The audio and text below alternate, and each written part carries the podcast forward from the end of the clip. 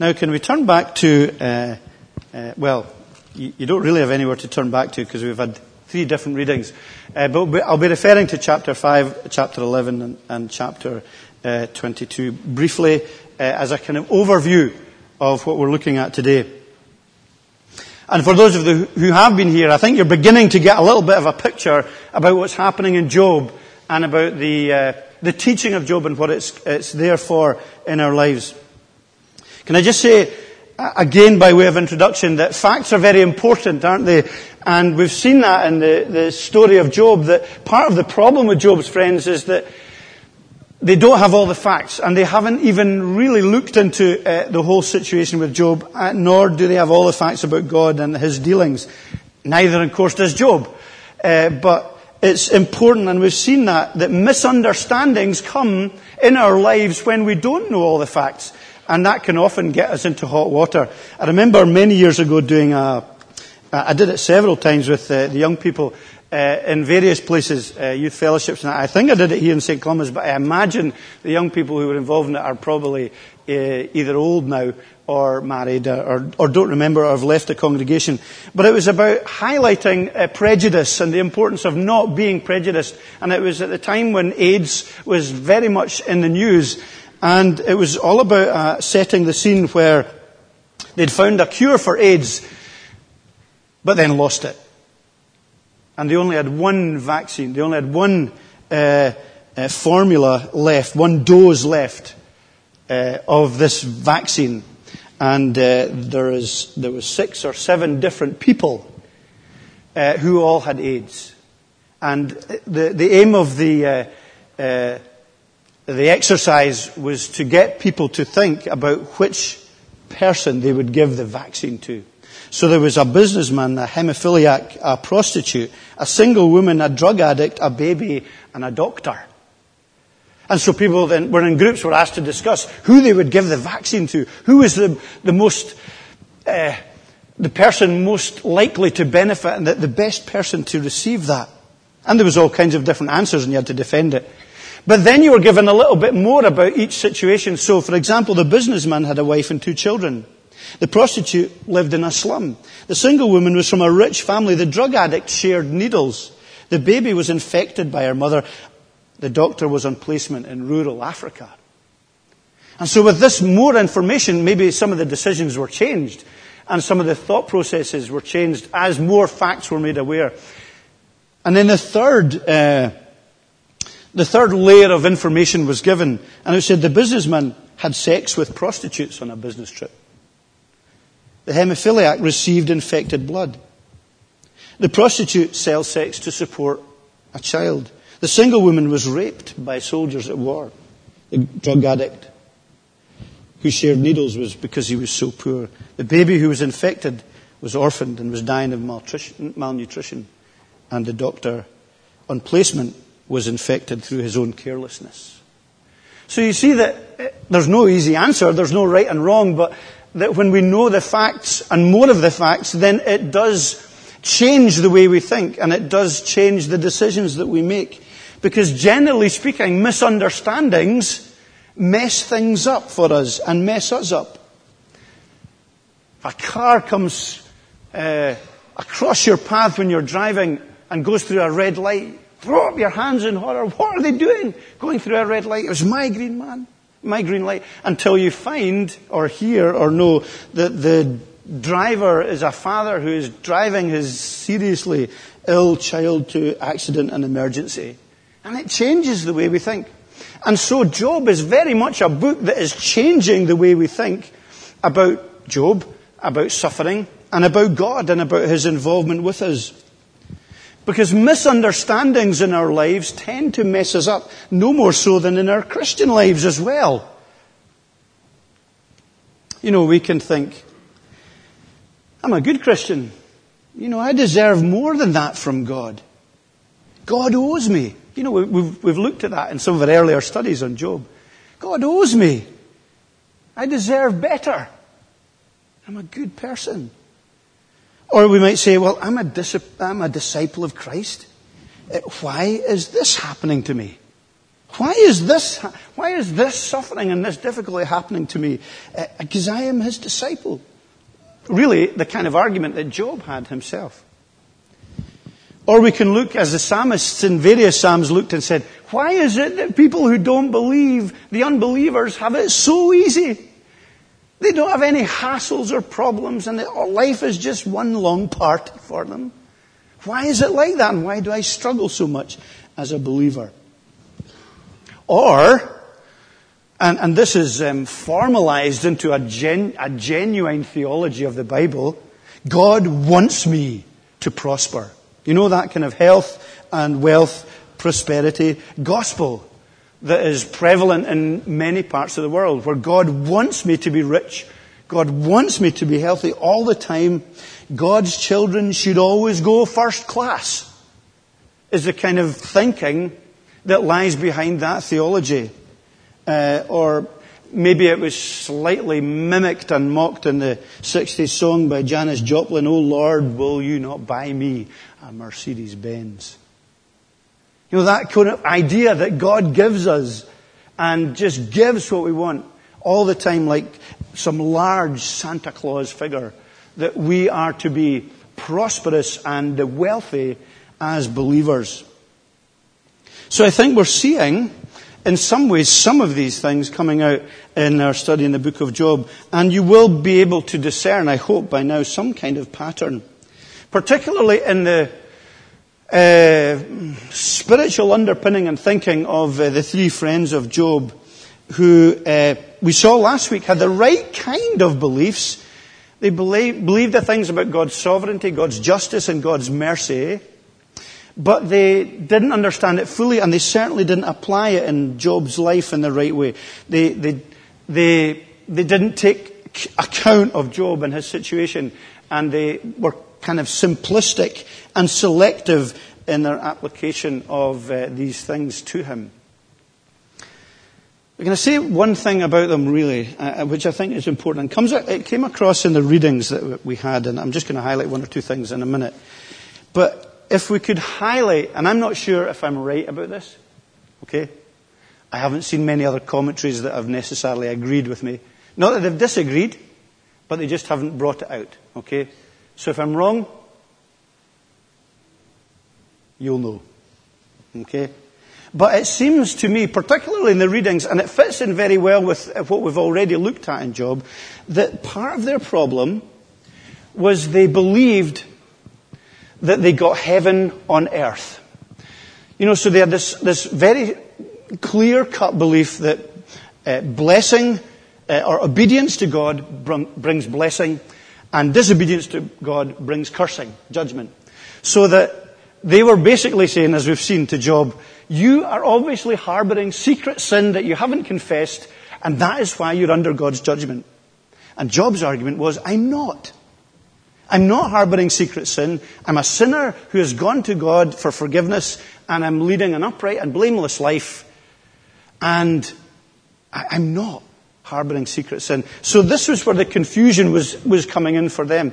And it seems that their, their thinking was simply, in the here and now, every believer who obeyed and who followed God in that Old Testament way would know obvious blessing, uh, riches, uh, happiness, fruitfulness, things in life would be great. Almost heaven from the get-go. It's the kind of things we do believe, but we believe have a future element have a future fulfilling as well as a present reality in one way or another. Can I say, can I speak uh, just very briefly theologically about what I think that they believed? I believe that they had an over-realized eschatology. Okay? That they, eschatology being the, the, the, kind of belief in the end times, they over-realized it for today. So that they get you know, everything on a plate right now. Everything about belief and everything about heaven and everything about blessing was theirs now. And almost there was nothing future to look forward to. That, maybe I'm, I'm guilty of doing the same thing as they were, being a bit simplistic. But that seemed to be the way they were thinking. But if you look at Zophar and Eliphaz's language in the chapters we read, it's almost like the, the, the um, passages from Revelation about heaven. They speak in Job 5 about being, your tent will be at peace. Uh, you'll inspect your fold. You'll miss nothing. Your offspring will be many. Your descendants, the grass of the earth. You'll grow, ripe old age. Your sheaf shall be gathered in its season. It's fruitfulness, blessing, happiness. Or job 11, surely you will lift up your face without blemish. You, you will be secure. You will not fear. You'll forget your misery. You'll remember the word. Your life will be brighter than the noonday. You know, even in the darkness, it says, the darkness will be like morning. So there's this whole picture of beautiful light and blessing and uh, uh, forgetting of all bad things and misery uh, because there is hope and none will make you afraid. You know what Revelation speaks about not being afraid and about this great hope of the gospel. It's almost eschatological end times, the, the type of language they have. It's as if they are realizing heaven uh, on earth now. And actually, one passage we didn't read that I down to read was uh, Job chapter 20, uh, where one of the other um, friends speaks. And he speaks in almost the opposite terms about the judgment of God, and it's just like hell. So there's almost this, this language that is heavenly and hellish. And it's as if they are saying it's all about now. And if you're a believer and you're following God, everything should be rosy. Everything should be great in your life. Well, what's the problem with that philosophical uh, and spiritual viewpoint, a theological viewpoint? Health, wealth, and prosperity, as it were. Well, it doesn't fit the facts. It's simplistic and it's external. It just is looking at the external realities around us. It doesn't fit the fact of Job's life and Job's experience, nor uh, does it fit ours. And it tends to legalism. It tends to being judgmental. Oh, well, you know, if things are going bad, then that must be because they're sinning. You know, it tends to externalism and self-righteousness. Things are going great for me. I must be so blessed. And God must be so shining His favor on me. I must have things right. And if I'm right, that means they're wrong. Because it tends to that. Because it's external and it's judgmental at that level. And we know that that's a, a, a misguided theology because of the teaching of the New Testament, the wider teaching of God's Word and the Bible, and the experience of Jesus Christ and his innocence who suffered. So I go back to the first point uh, very often uh, that uh, we make that misunderstandings mess us up. Job's three friends, with all the correctness of much of what they said, ev- uh, evoked God's anger.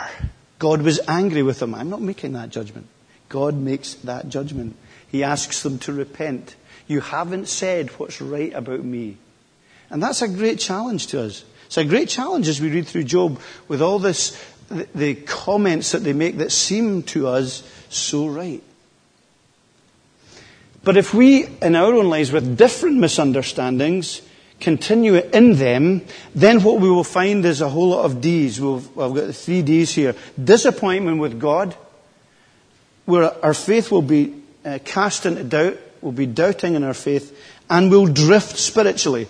If we don't understand God as He's revealed, if we don't work at that, if we don't seek to know Him better and love Him more, and seek the Holy Spirit to guide us into who God is, then our faith will, will, we will doubt our faith, we will disappoint, be disappointed with God, and we will drift spiritually. And you might find yourself in that place today. You know, no one else might know it, but you might know that you're drifting that you're doubting and that you're disappointed with God. And that then always brings in us, should bring in us that concern about do I, do I understand God? Do I understand His grace, His person, His character, what He claims about Himself, and uh, the reality of Him in my life? So, briefly, and I just want to say a little bit about this uh, today. It's kind of more of an overview today in many ways. Uh, as I said, we are going to skim through these uh, discussions between Job and his three friends. But again, can I say, can I encourage you to read through the whole book again, twice? Do it, you keep doing it because you get a much better picture of what's happening, maybe especially with some of the things we've thought through, and you look at it with that lens. So read it again and read it again, right through. It doesn't take long. uh, to read the whole book of Job, and you'll find, because we're not going to read the whole book of Job in church. I want to finish by looking at just a wider picture of Scripture about blessing, because that is really what Job's friends are, are questioning and arguing about all the time in this chapter, uh, sorry, in this book. They're talking about the blessing of God and the judgment of God, or the favour of God, or the cursing of God. Uh, and basically, uh, that's what the whole problem in their lives uh, and their understanding stems from the simplistic understanding of the blessing of God. So, what is the blessing of God uh, then, and, and now, and in the future?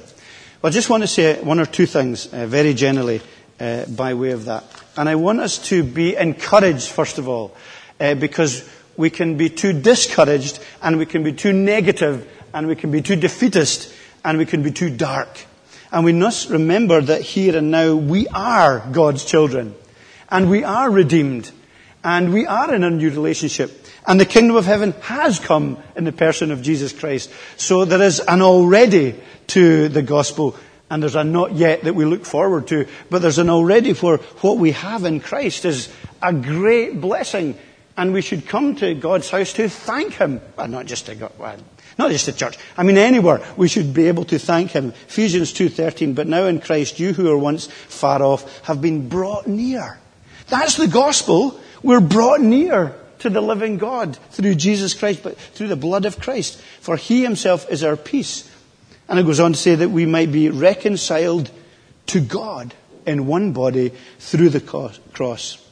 So with that great truth, that in Christ Jesus we are reconciled to our loving Father. You've got that wonderful, the best, for me, the best picture in the whole Bible of the gospel is the prodigal father's hands reached out for the son who uh, decides to come back. And the father uh, risks all manner of embarrassment in his day and generation by running out to meet the son and to uh, welcome him back. This son of mine that was dead is alive again.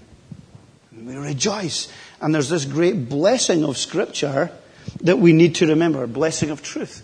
As believers, what we have in all the battles, in all the struggles, in all the suffering, in all the difficulties, we are children of God. Let's not wallow, which is our nature, in the negative. Let's not wallow in what we don't have yet, but let us be able to remind ourselves of what we have. In my daily readings now, reading through John's Gospel, John 15, you know, Jesus is praying for the church, the people of God, that they might remain in His love, that they will bear fruit, that they will know complete joy, that if they ask whatever in my name, they will receive it, that He has our best interests at heart, and His love is a divine love, it's a perfect love. That's challenging. And sometimes we don't understand what that means for us.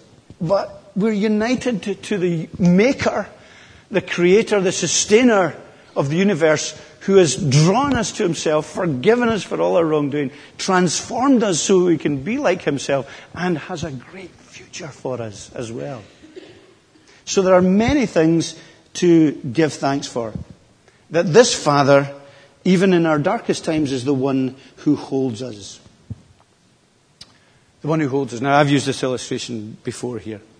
Um, but uh, Katrina and Ross just came back from Glenelg this week. Glenelg is the most beautiful place in the world. Okay? You can forget your islands. Glenelg is the most beautiful place in the world at any time. But especially when it's sunny. But I remember once as a very small child going to Glenelg uh, with my family. And uh, after, I think, I'd, have you heard the story? No. Are you forgotten if you did? Uh, after dinner, tea, what we call five o'clock, six o'clock, one summer's night, my dad decided to take me and walk me over the Glenelg Hill to the other side, okay, which takes out towards Letter, Fern and Loch Duich, for any of you who know the area. And it's beautiful, but it's quite a long walk, and I had little legs, uh, as I did till I left school. But halfway up the hill, the mist descended very powerfully.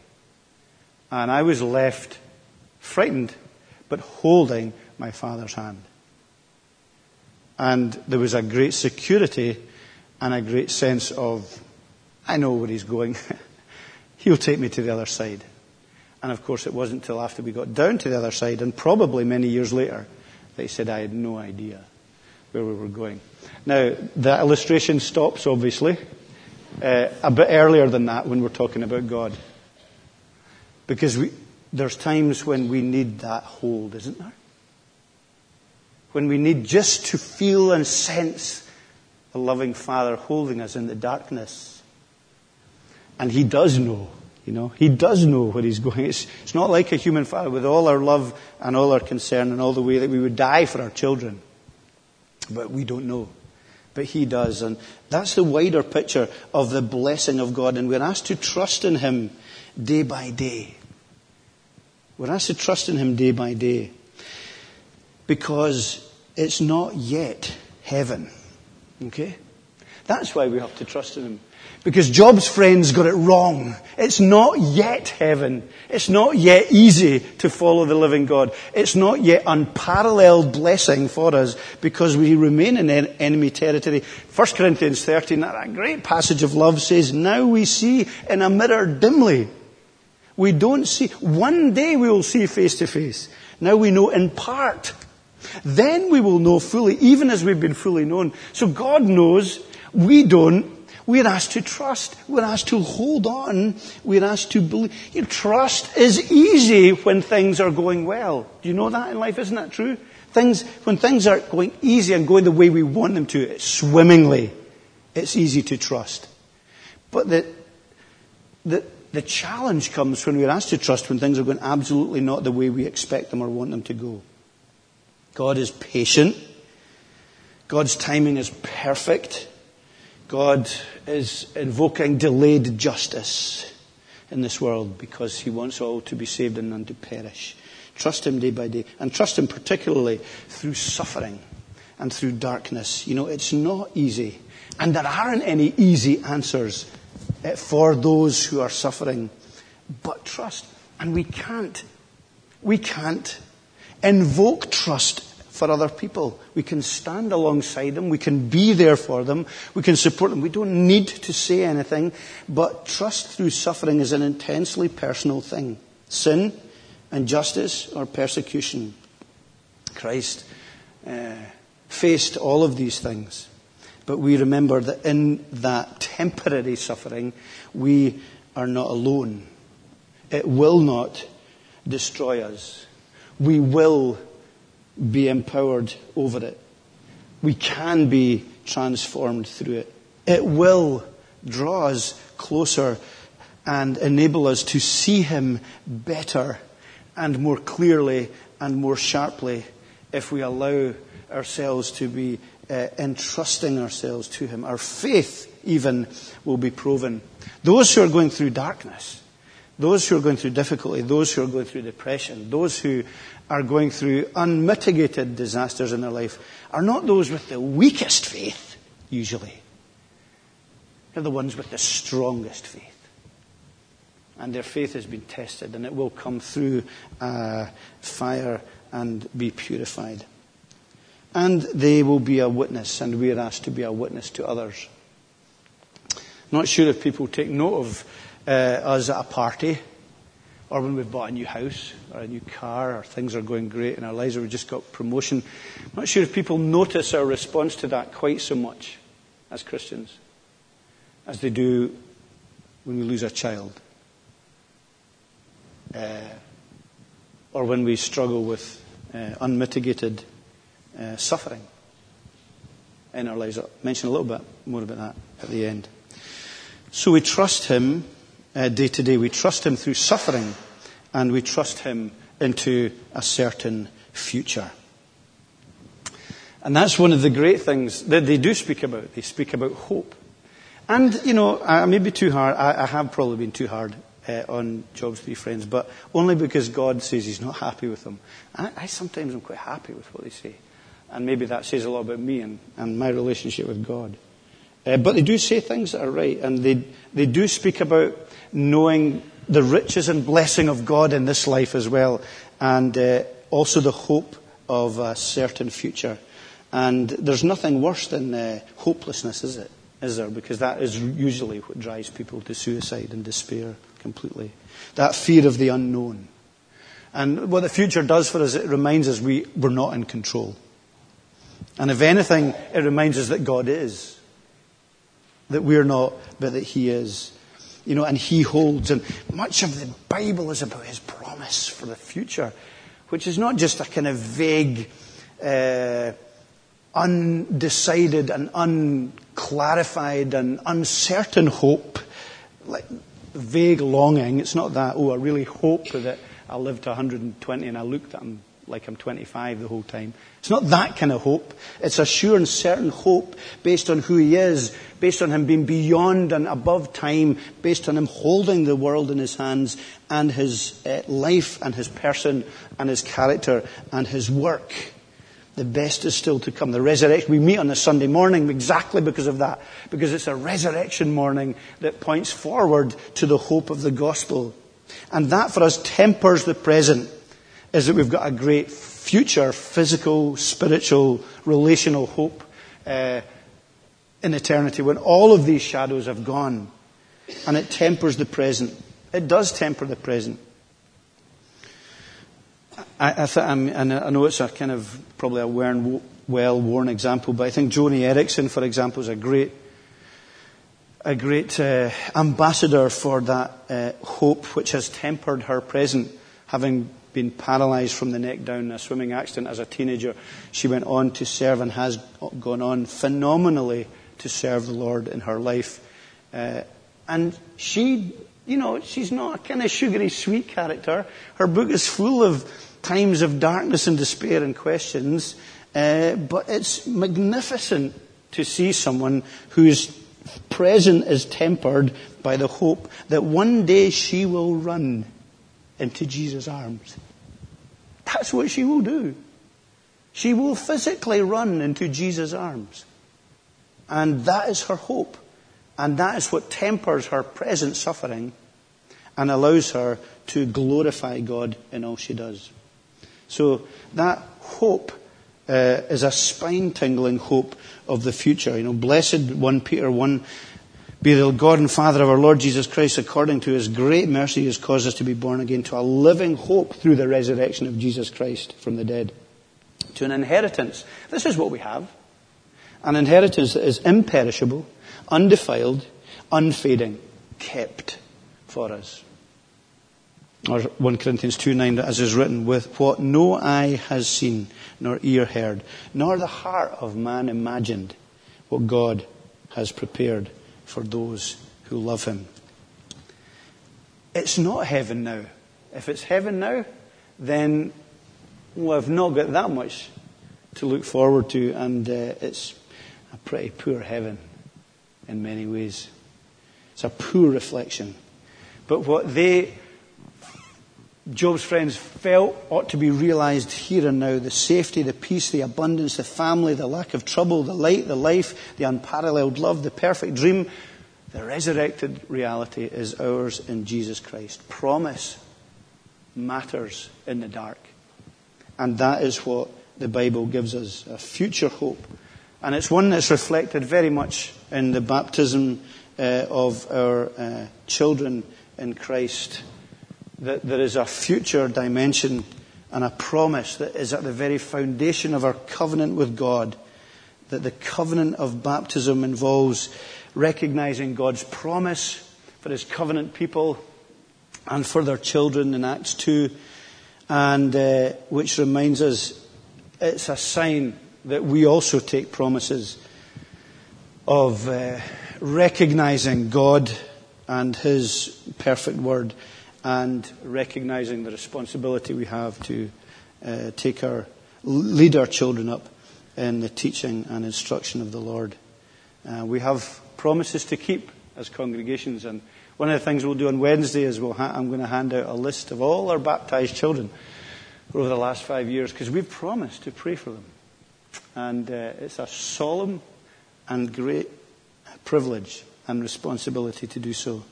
Not just to pray for them, but to be an example to them in our lives. And so we look forward to uh, baptism as uh, an important part of the ongoing covenant of God, working in our lives and working in our families, and uh, to Caleb's baptism today. Let's bow our heads and pray. Father God, we ask that you would bless our thoughts around your word, and we do recognize that much if not all of what I've said today, has been geared towards us as believers. But we pray, and I pray that if there are any who are not Christians here today, that the very fact of what they don't have and don't know and don't experience and can't be sure of, and that uncertain future and that sense of uh, the unknown would drive them to the claims and the person of Jesus Christ with great power today, and that they would know and understand, particularly if they themselves have been baptized as children, the responsibilities, the privileges, and the responsibilities they have to take uh, what has been made on promise to them, take that for themselves in Christ, and know the gospel in their hearts. So we pray that you would bless what we do, and what we do would be done uh, in Jesus' name. For we ask it uh, with the forgiveness of our sins. Amen.